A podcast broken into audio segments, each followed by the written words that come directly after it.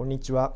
中東どうなるラジオ、毎日新聞カイロ支局の真野晋作が、今回はイランの首都テヘランからお送りしています。この番組では最近の気になる中東のニュースを取り上げ、中東は今どうなっているのか、これからどうなりそうなのかを皆さんと一緒に考えたいと思います。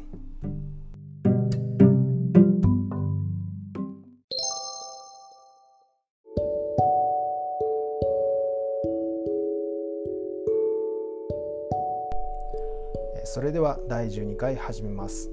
今回の気になるニュース、それはイラン大統領選挙です。6月18日のイラン大統領選挙で、反米の保守強硬派エブラヒム・ライシ司法府代表60歳が初当選しました。今年8月に就任し、任期は4年間です。イランでは大統領は連続2期までは務められるので、このライシさんも今後8年間大統領の座にある可能性が高いと言えます。ここでこちらをお聞きください。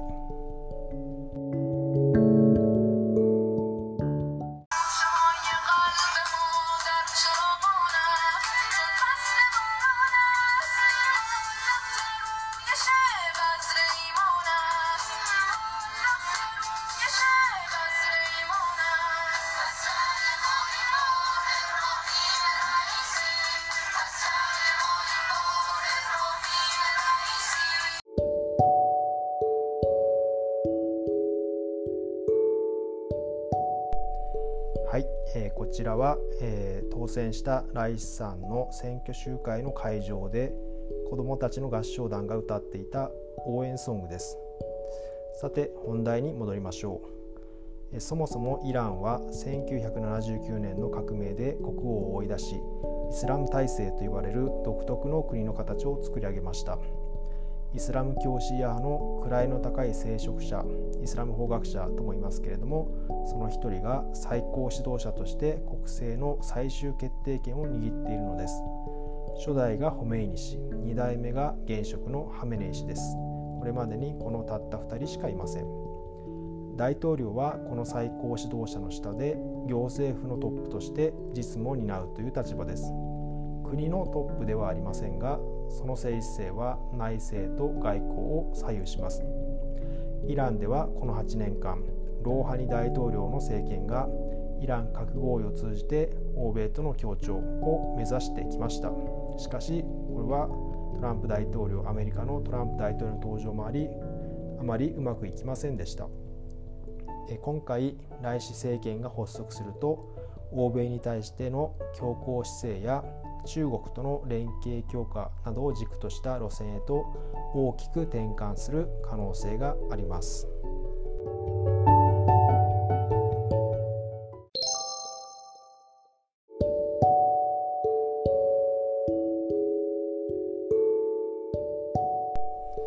はい、このライシさんですけれども、実は若い頃にイスラムの神学校で今は最高指導者のハメネイ氏の教え子だったことがあります。その後も折に触れて、このハメネイさんに目をかけられてきました。検事総長など重要なポストを任されてきたのです。言ってみれば子飼いとも言える存在です。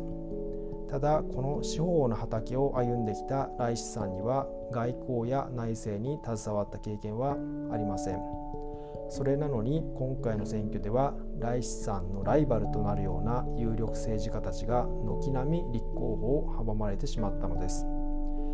イランの選挙では候補者の事前審査の仕組みがあり、ハメネイさんとその周辺の思い通りに絞り込みができてしまうのです。今回はこの絞り込みがあまりに露骨でした。いわば出来レースとなったことに、穏健派などを支持する市民は怒りや無力感を抱いたようです。一方、ハメネイさんとしては民主的な手続きを度外視しても、ライシさんをどうしても勝たせたかったようです。なぜでしょうか。一つの有力な説明はこうです。ハメネイさんはすでに82歳と高齢で、今後の、例えば10年以内に最高指導者の世代交代が起きる可能性が濃厚と言えます。そのため自分の言うことをよく聞くライシさんを大統領に据えて、このイスラム体制を守り、変動期を乗り切りたい考えがあると見られます。またライシさんを自分の後を継ぐ最高指導者にしたいのではないかという見方もあります。さて、選挙本番についてです。投票受付時間は18日の午前7時からなんと翌19日未明午前2時まで延長されました。これは国民の多くがしらけている中で少しでも投票率を上げようという選管当局の考えがあったようです。しかし投票率は 48.8% と過去最低を記録してしまいました。大統領選で4人の候補が争う中、ライシさんは予想通り得票率 61.95% と圧勝はしています。しかし投票率と得票率と掛け合わせると、ライシさんの支持率は有権者全体ではたった3割という計算になります。18歳以上の有権者5931万人の約半数が棄権しました。それだけではありません。370万票にも上る白票が投じられ、今回の体制側のやり方に静かに抗議する意思が示されたのです。選挙翌日の19日、私はテヘランの街中で何人かの市民に意見を聞いていました。ライシさんとは別の候補に投票したという男子大学生のレザーさん25歳は、ライシさんには当選してほしくなかった、彼は政治家ではなくこの国を統治する能力はない、このようにバッサリと批判しました。一方、今回の選挙は棄権したと話す会計士の女性シーマーさんという方は、この方37歳ですけれども、次のように言ってます。ライシさんは司法の分野では活躍してきたので、大統領としてどのような仕事をするかまずは見ていきたい、注視したい、このように話しています。確かにライシさんは汚職の摘発などで活躍し、その点では国民の人気もあります。このライシさん本人は19日、国民の暮らしに影響を与えている問題を中心に全力で取り組むというように意気込みを語りました。8月の就任後、この司法の分野で振るった手腕を経済危機の脱出や難しい外交交渉の分野でも発揮できるかが注目点となります。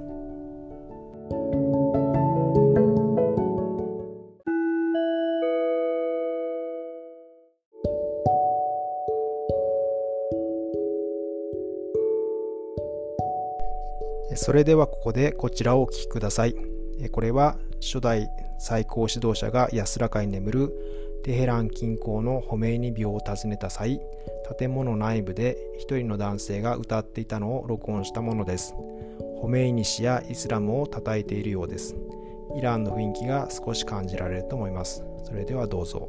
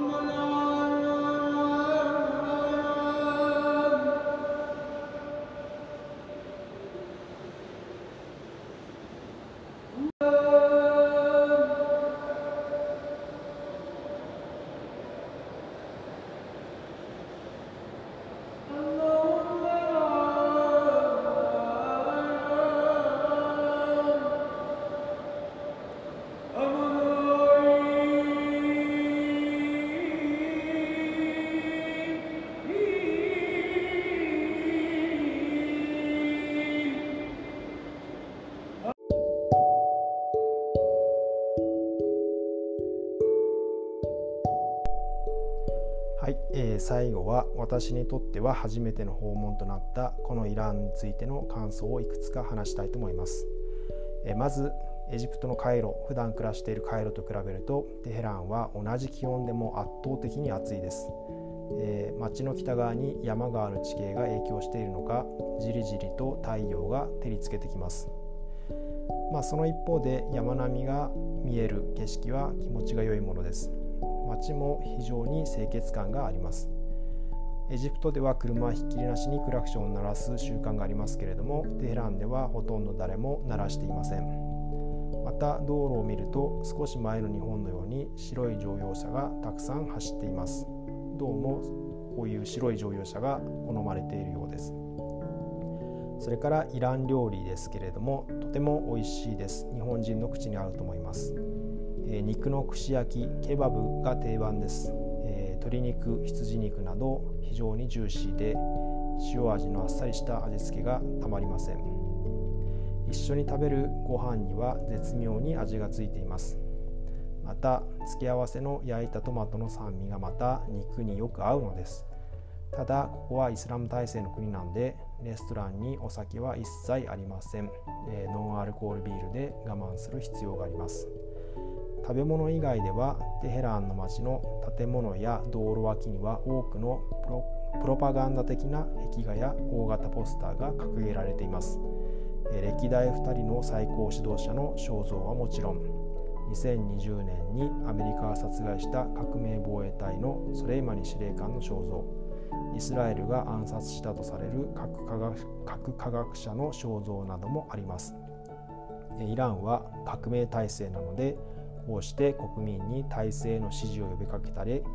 愛国心を高めてもらおうとしたりという意識が強いようです。こうした壁画などを見て、私は1991年に崩壊したソ連を連想しました。実際この話を若いイラン人の研究者にしたところ、この彼もソ連時代を描いた映画を見ると今のイランとかなり似ていると思うと話していました。イランは旅行するには素敵な国だと思います。古代ペルシャ帝国の遺跡やイスラム教シーア派の聖地など見どころはたくさんあります。しかし今回の選挙のように部分的な民主主義すらも否定するような傾向が今後強まっていくと、人々の不満はどんどん溜まっていくでしょう。安定を求めての最高指導部の動きによって、この国の将来はかえって危うくなるのではないかと考えてしまいます。8月のライシ政権の発足後、またチャンスを見つけてイランへ出張し、この国の変化を観察できればと思います。それでは毎日新聞カイロ支局の真野晋作がお送りする中東どうなるラジオ第12回はこの辺でお別れです。最後はエジプトの挨拶でマッサラーマン、さよなら。